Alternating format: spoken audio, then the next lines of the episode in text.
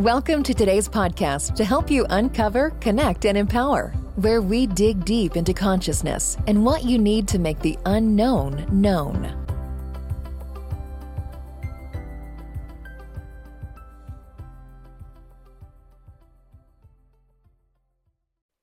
Have you come across the law of attraction? I'm betting that you have. I'm also betting that you've tried many ways to obtain the things you want, but they still remain elusive. Well, apart from the focusing aspects, that is, thought, feeling, breathing, communing, and so forth, there's an important thing that's necessary to understand, and that is what you ask for shows up through the avenue of least resistance. Here's an example. I was wanting a private swimming pool with a spa and sauna at home.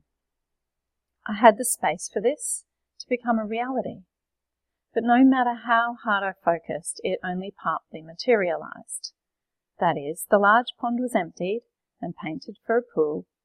The attached annex was made into a gym, yet it never really flowed properly.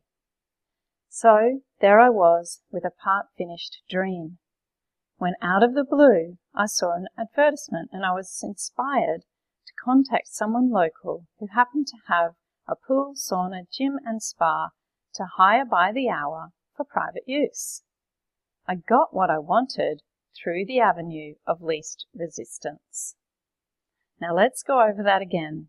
I wanted something, I had the means and the space to create it, but it didn't flow properly because somewhere in me or in those around me was resistance. At the time, our home was up for sale, so subconsciously, I and my family were pulling away. And there was resistance to investing more time and money in a property that we were going to leave. To acquire the fulfillment of my want, my greater consciousness provided it through the avenue of least resistance. That is, to use someone else's facilities. What about you?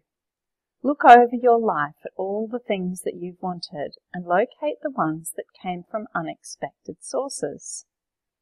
This is the avenue of least resistance. Now look at what you currently want, and if it's not showing up, then it's because you have resistance to it. Work out what this resistance is. The realization should bring you into a deep sense of letting go.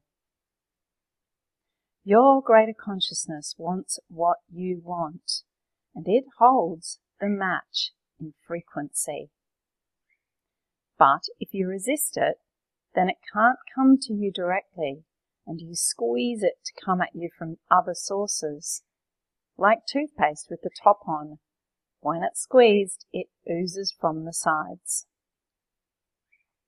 In truth, you're resisting yourself. No resistance, no problem.